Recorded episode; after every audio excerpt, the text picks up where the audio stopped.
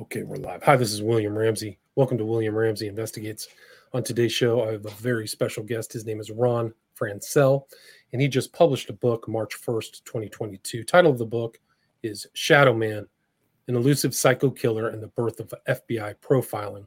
Really an excellent read, fascinating book. He's a superb writer, and this is not his first book. He's written and is the author of 18 books, including the Edgar nominated Morgue, A Life in Death, and the international bestseller The Darkest Night, a true crime memoir hailed by Ann Rule and Vincent Bugliosi as a direct descendant of Truman Capote's In Cold Blood, and listed by the New York Times as one of America's most powerful true crime books.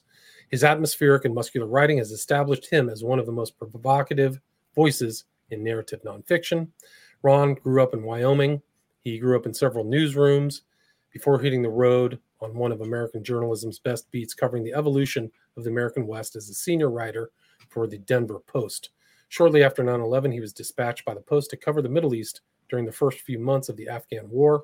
In 2004, he covered the devastation of Hurricane Rita from inside the storm. He and his wife now live safely in northern New Mexico.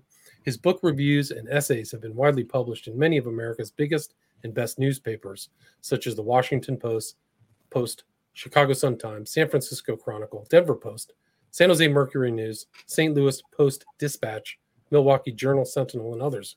He has been a guest on CNN, Fox News, NPR, The Today Show, ABC News, and other major broadcast outlets all over America. And he appears regularly on crime documentaries at Investigation Discovery, History Channel, Reelz, and A&E.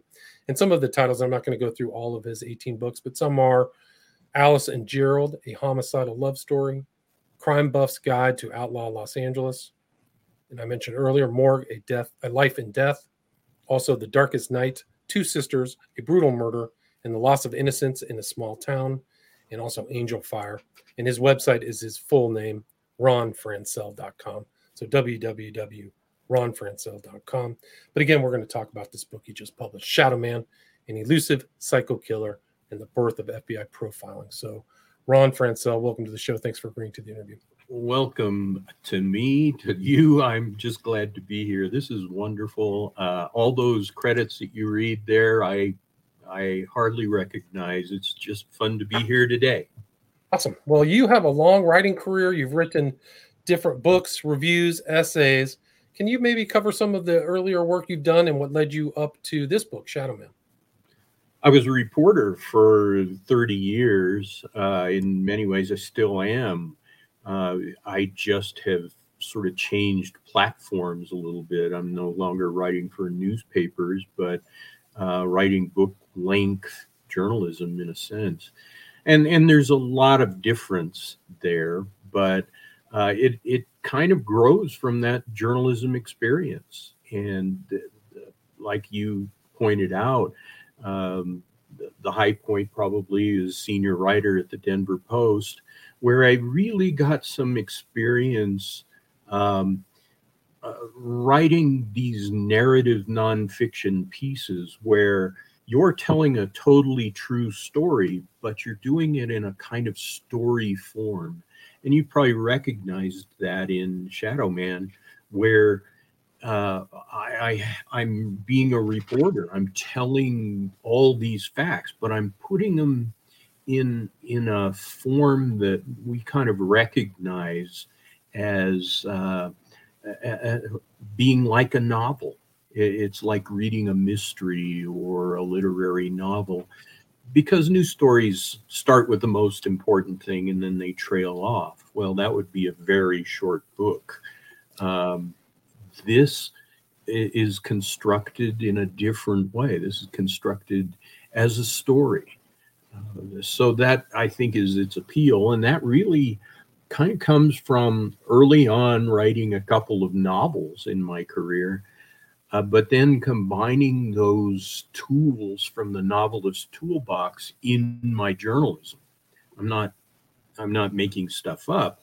I'm just doing my reporting in a little bit different style that brings back the feeling that we're hearing a story. Right. And this story does take place kind of closer to your original beat in in Colorado, right? Yes, um, and I grew up in Wyoming. Uh, I, I, know the Upper Rockies. I know the people in the Upper Rockies, Wyoming, Montana, the Dakotas. Uh, I, it, and that was part of its appeal to me, was that it was um, about places and people that I knew. But a big part of its appeal was simply in 50 years, nobody had ever written a book about this. Not not the crimes, uh, which are ghastly, but not the uh, the origin story of the FBI's profiling. So uh, I was properly shocked by that. And I think at that point, I decided I was going to write that book. And this was, I mean, probably hopefully young kids are not listening to the show because it is ghastly, just like you said. I mean, some of these crimes are incredible. Considering it's a small town, kind of mid, uh, you know, mid upper Rockies area, can you kind of talk about some of the the background of what really took place there in that kind of Manhattan area? and uh, some of the deaths? Um, sure. I um, we have over a period of time from 1967 uh, through 1974 uh, a, a, number of of crimes, uh, deaths that happen. Not all are attributed to murder. Uh, the first two are attributed to uh, some horseplay gone bad between a couple of preteen boys. Uh, another one just a stray shot from a target practice or or you know a rabbit hunter. Uh, so nobody nobody calculated those as murders. Uh, it's in 1973 that a little girl goes missing from a campground in Gallatin County, Montana. Um, you know, it's a remote uh, campground uh, near Manhattan, Montana. Uh, and uh, when she goes missing, it's very quickly decided that this wasn't just a little girl wandered off. There was something more nefarious afoot. So the FBI was called in uh, to to take over the investigation as federal law demands. So uh, the the FBI is there, but honestly, uh, what has happened here is a little girl is in a tent in this campground with three brothers and sister uh, and a sister.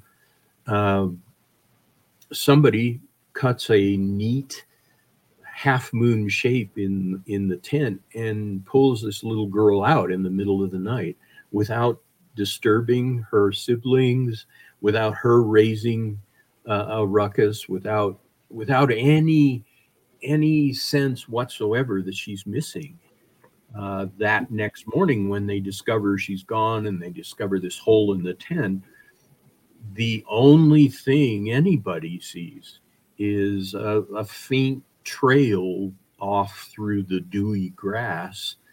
Uh, and even then, that disappears as morning warms up. So, the, the, when the FBI arrives on the scene, uh, they have no real evidence.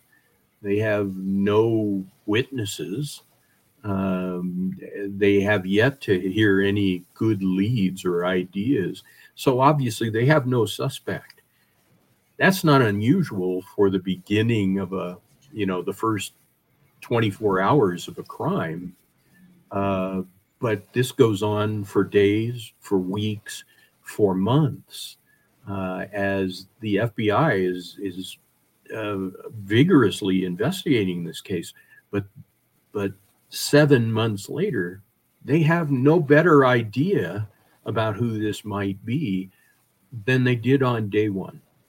Right. So the girl never shows up. Susie Jaeger, right? G A A E G R. So she and they do everything. They search convicted sex criminals, hoaxers, they get scammed. There's no good suspects. So they're flummoxed. They can't figure out what happened. They never found her body, too, right? At Correct. At that point, yeah. But then there was a call, too, right? At a certain point, somebody offered a ransom for her. Yes, there there's a uh, there there was a, a ransom offered. There were a lot of calls. You know, a lot of uh, in the early 1970s they had trolls too. you know, they weren't right. online, but they were the kinds of people these hoaxers. Some of them wanted to get a uh, a cut of the the ransom. Some were well-meaning but uh, troubled clairvoyants who believed they had seen in their visions certain clues. Uh, there, there were some people that just wanted to toy with a grieving family. So it was not uncommon for the phone to ring at Susie's parents' house in Michigan and it be somebody that was just toying with them.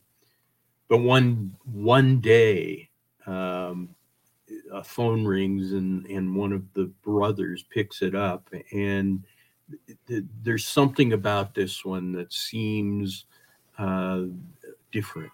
And so they it, it, it's not recorded. It's it, he just recounts that this this man um, had had some information. They expected him to call back uh, and eventually he does. But it is those it, those phone calls ultimately play a role in the creation of the profile some months later. Uh, but uh, it's it, it's eerie, and and very early they uh, they it's decided by the profiling by the uh, parents, uh, by the the the bad guy himself uh, giving information that this is the guy. This is this is the guy who took susie. And uh, that's where this starts to get more interesting.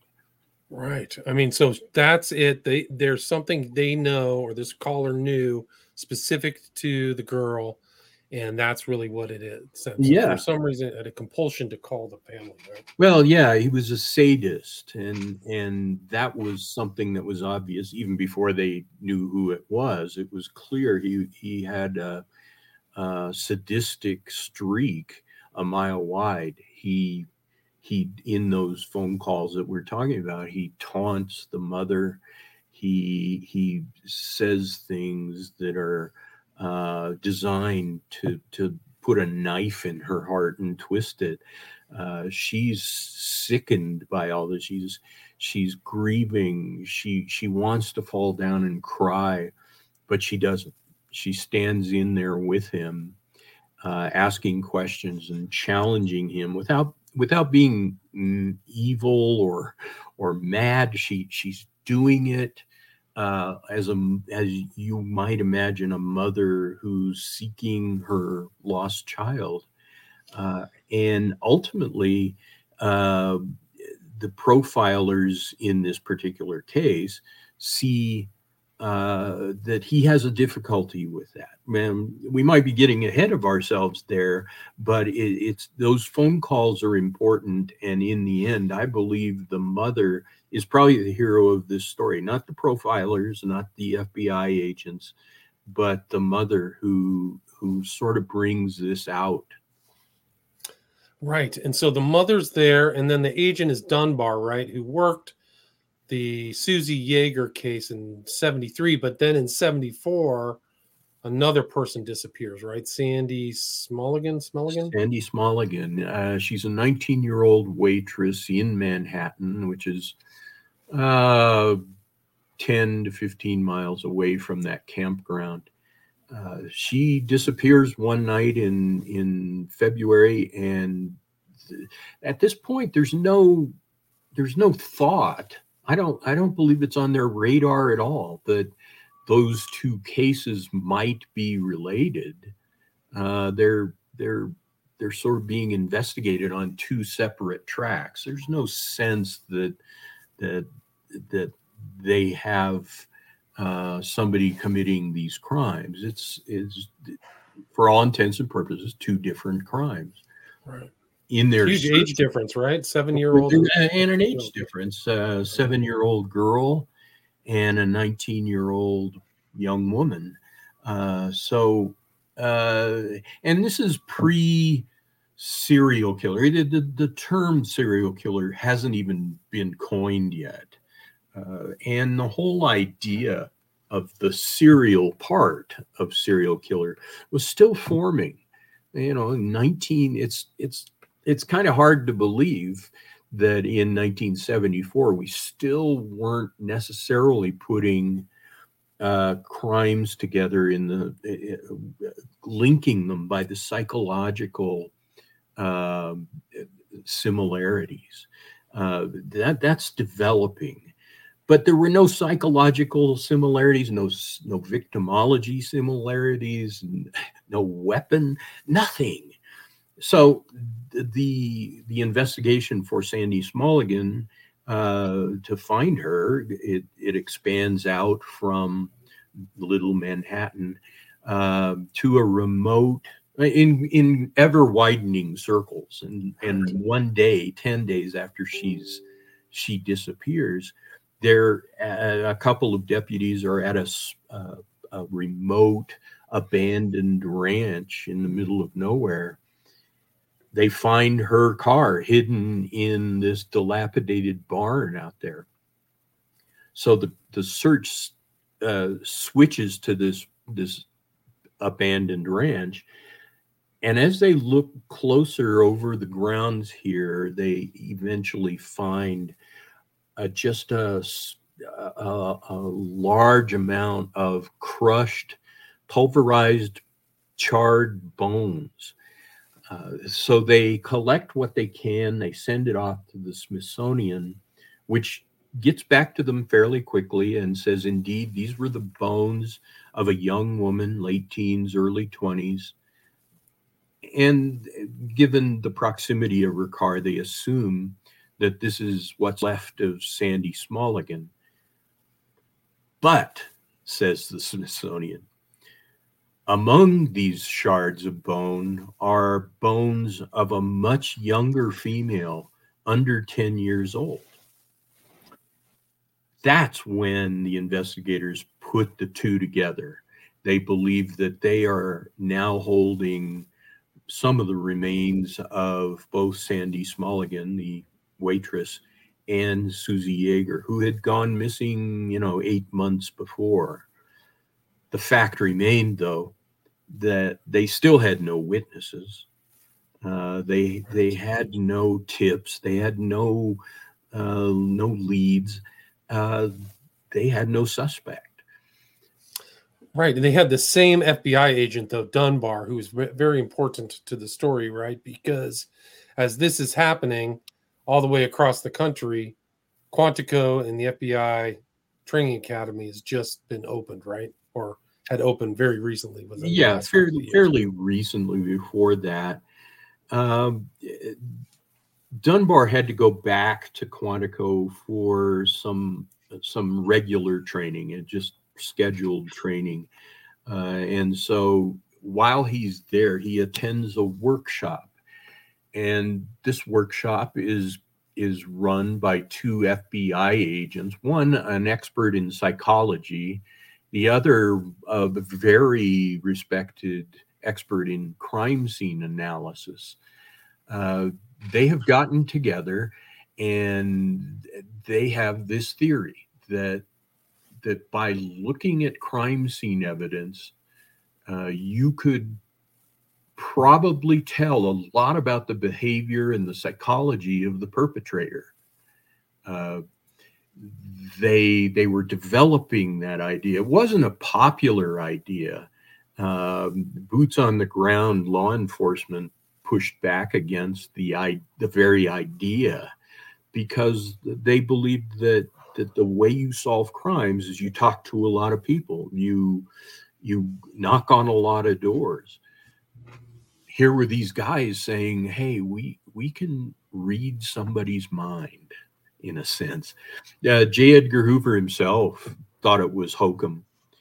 Uh, he he didn't like the idea. He he he was happy to have these guys teach separately psychology and crime scene analysis, but he didn't want them doing it together. But then J. Edgar Hoover dies, and there's a little more progressive leadership in the FBI that lets their lets them have a little bit longer leash. And it's about that time that Dunbar hears their workshop. And here he is frustrated by these entangled crimes against Sandy Smallegan and Susie Jaeger. And he, he's flat footed. And so he literally follows these two agents, Pat Mullany and Howard Teten, from the stage down to their offices in the basement of, of the training academy. And he says, he tells them that what he's got and expresses his frustration. They they think there there might be something. It, it seemed like uh, a kind of ordinary case uh, of murder, if if I can be so crass as to use that word. But uh, they thought it might be a low risk way to test their theory. So they studied the case file and they issued a, their very first profile uh, in this case. It told a lot about what they thought this particular perpetrator uh, thinks and how he behaves. And so they had a very detailed at that time, like what, 74, of who they thought who this person was. And it was interesting because you mentioned an earlier case that I had never heard of, which was fascinating about uh, the Mad Bomber of New York. That was amazing. That was uh, Dr. Brussel. Right. Yeah, that was so. That guy was able. Dr. Brussel was able to describe the Mad Bomber to a T. Like he had specifics down that were incredible. So yes. the capacity really was. Absolutely, and I think it it led to some of the suspicion about uh, profiling because they they were such wild uh, outlines that he believed about the perpetrator of the bombings in New York in 40s and 50s. Uh, but they were they were wild, and even today, knowing what we know about profiling, we can read the book about that and and still be startled by some of the things he was coming up with. And I think that led to a certain amount of suspicion about the the art and the science of profiling even though they didn't call it that at the time, really. Uh, that was a, a term that Teten and Mullany kind of pulled out of their uh, back pocket. Uh, they didn't know what to call it. So, you know, look around and say, well, how about uh, criminal profiling? Right. I mean, it is fascinating. They had a lot of elements that were surprisingly similar to some of the stuff that come up. I mean, and it's interesting too because a lot of people know the name Robert Ressler, so he worked under Mullany and Teten, right? So people, I've, yeah. I've come across stuff with Ressler. Yeah, that was fascinating. Um, so what happened next? What happened next after this profile? Well, they Teten and Mullany issue the profile. They give it to uh, Dunbar, of course.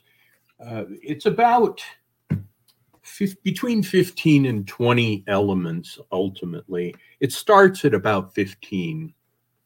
And um, they're, uh, they approach this purely on their experience and with logic. I think there's a little bit of it that was guesswork, uh, educated guesses. You, but you got to remember that that Teten and Mullany had no rule book. There was no system, there was no roadmap. Uh, they were separately experts in psychology and crime scenes, but they had no model on how those things might work together. Uh, some things were based on what they knew, and some was just low hanging fruit. Um, a good example is, you know, today, anybody who watches true crime TV assumes that the typical serial killer eh, tends to be a white male in his 20s. But that's because we have 50 years of data. We have eh, you know today's profilers have have a database of thousands of intensive expert interviews with killers Teten and Mullany had visited with a few and they had no database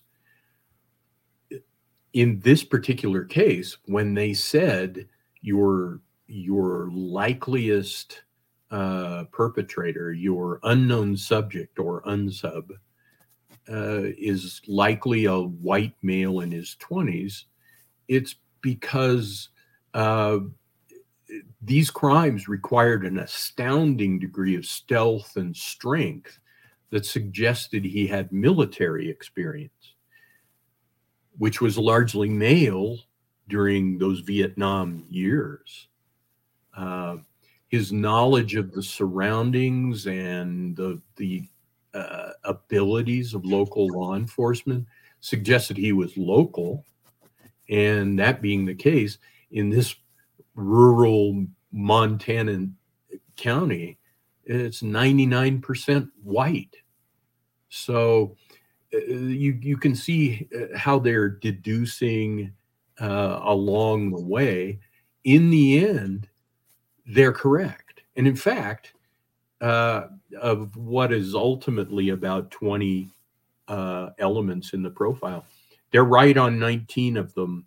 And on the 20th, they're not wrong. We just don't know because, uh, well, events made it impossible for us to know that particular answer. So uh, they were astoundingly correct for their first time. Right. So they knew he was an emotional crime and they thought that the person would contact the family of Susie Jaeger again. They predicted that. So what did they did something to elicit the perpetrator to call, right? Well, and there are several calls in there, and um, they do say that they say that that this this um, mentality has probably uh, internalized this crime. He he in fact eh, has a kind of perverse familial relationship with the crime that in fact he he feels a part of the family in a sense uh, and that then he would probably celebrate um, a, a, key moment the way you and I celebrate birthdays or anniversaries or something. So they they warned Dunbar that that on any of the particular anniversaries that were important to the crime, he would probably try to reach out.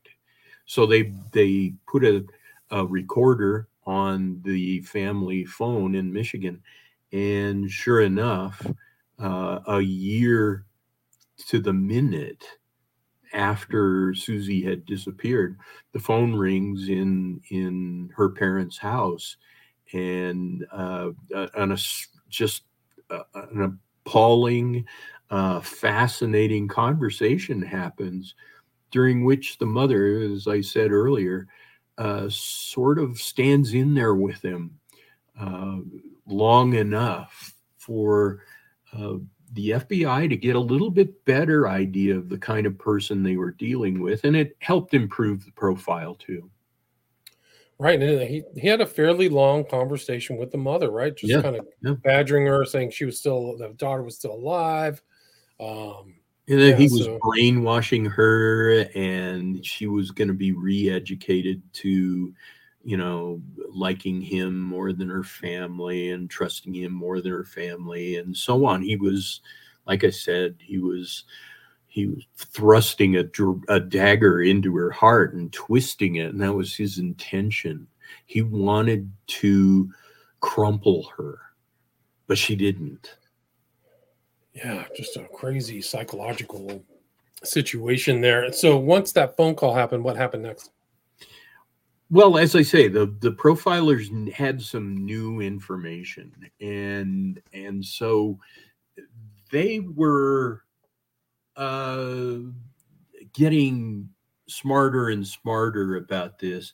Dunbar, uh, who was from that particular uh, part of Montana, he had worked as an agent in the big cities, but when his parents got ill, he he asked to be transferred back to Montana. Uh, so he knows this place. Among the suspects uh, in the case is is a, a well, a very articulate, uh, fairly bright ex uh, I won't say ex Marine, a Marine who was no longer serving, uh, who had had no record whatsoever. The profilers were saying, "You really need to look at this guy. He fits the profile, so to speak." Dunbar wasn't wasn't aboard with that, um, but he he did his due diligence. He he talked to the guy, and the guy just had no he didn't sound like a killer. He didn't he didn't he didn't put off any vibe of being a killer. And Dunbar dismisses him fairly quickly. Um, as they go, the profilers are still insistent that, that Dunbar should look at this guy. So he pops back up on the radar. They give him a lie detector test, which he passes with flying colors. They do it again a little bit later, and he passes uh, a third time, sort of at the insistence of the profilers, they give him a truth serum test. And he passes that with flying colors. In fact, Dunbar later talks about how his answers in the very first interview that he did were the same answers uh, later in the truth serum. And there was no hint whatsoever that he was lying. So th- this particular suspect pops onto the FBI's radar about three or four times and pops off three or four times. It's one more phone call. Uh, it's two more phone calls that that uh, really bring the focus on him. And in the final one, uh, he in again to torture the mother.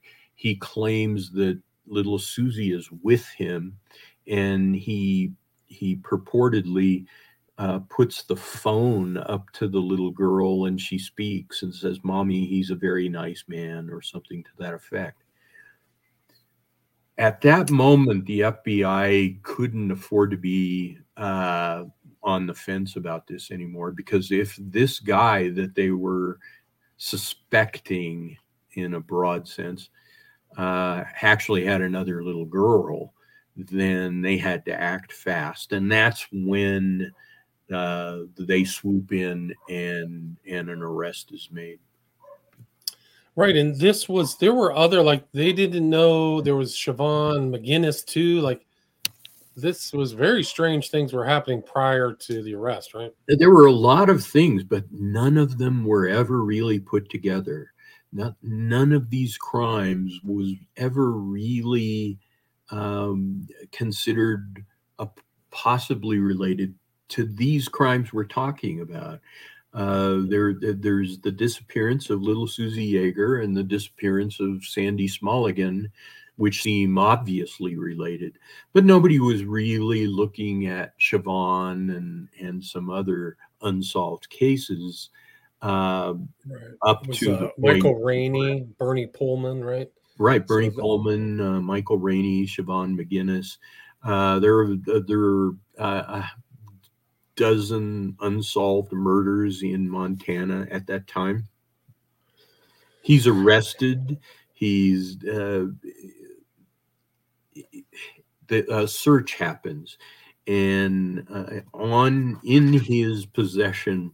I don't want to put anybody off their feed here, but uh, there's ghastly evidence found in his uh, his apartment. Uh, it's so ghastly. Uh, there's no question about his involvement. And his lawyer, who actually believed in him, who believed he was being harassed, uh, goes to him in a rage and says you're basically you're going to hang, which is Montana's method at the time. Uh, And it the, is incredible the, that he he fit the profile, but he definitely tried and kind of successfully outsmarted the authorities to to a certain degree, right? Yeah, uh, uh, to a certain degree, almost completely. When you think about the the passing all of the uh, lie detection, but uh, he uh, he had completely controlled them. I think at the moment when they slapped the cuffs on him, uh, he lost a certain amount of that control. But when he then comes back to his lawyer and says, "Well," can we get the death penalty taken off the table if I give them more murders?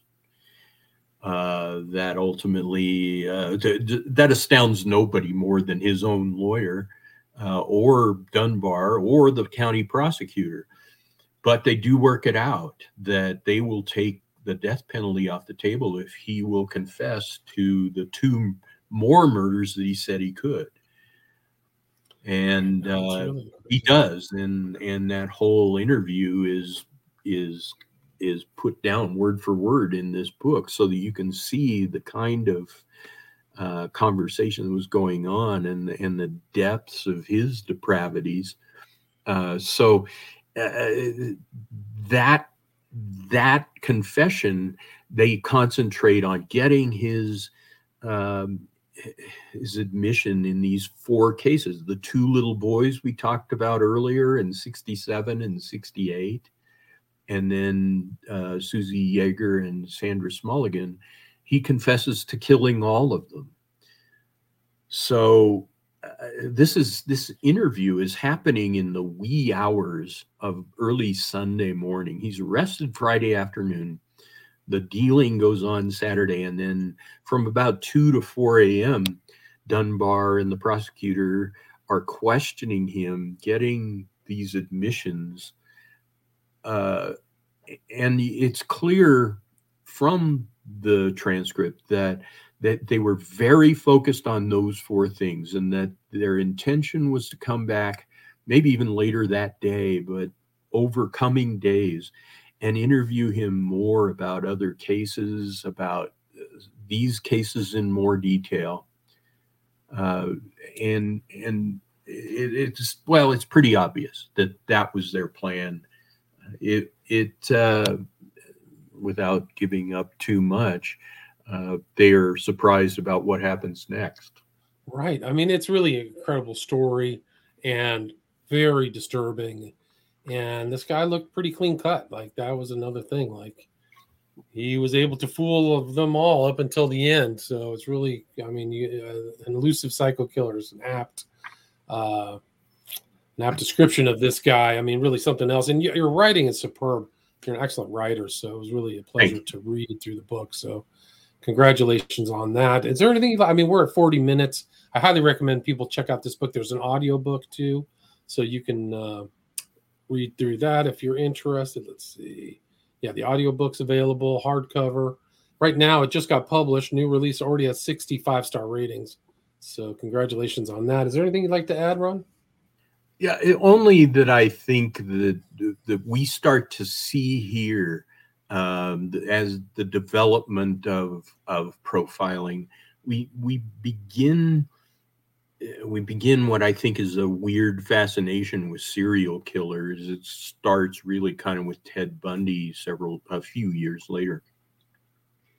But we also are learning up to that point, I think people looked at deviant characters like this and and thought of flying monkeys and boogeymen and even Charles Manson that you could see them coming. But what we are beginning to understand with with this case and then going forward is that no they they look like us. They live next door. They coach little league. They go on vacation.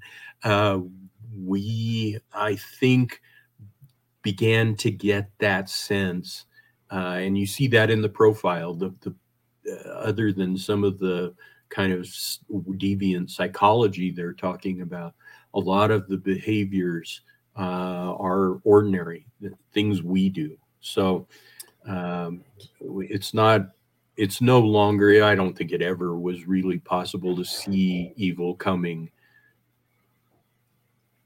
but this guy really was it. I mean, he was really, uh, and you have it right there, kind of in the in the prologue too. You know, shadows come, so uh, pretty dark. And your your books are bestsellers like Darkest Night, Alice and Gerald. You have very great reviews. Clearly, people have read a lot of your other books. I, I was only aware of this one, but uh, people can get all your books through your website. I assume Ron Franscell. Well, they can read about copies? them. Yeah, come to the website and read about them. But they're all available at any bookstore. Uh, if they're not on the shelf, they can certainly be ordered. Amazon, Barnes and Noble, you name it. Your local independent bookstore is a great place to buy books. Excellent. And uh, if they want to, people want to reach out to you, your website is R O N F R A N S C E L L dot com, right?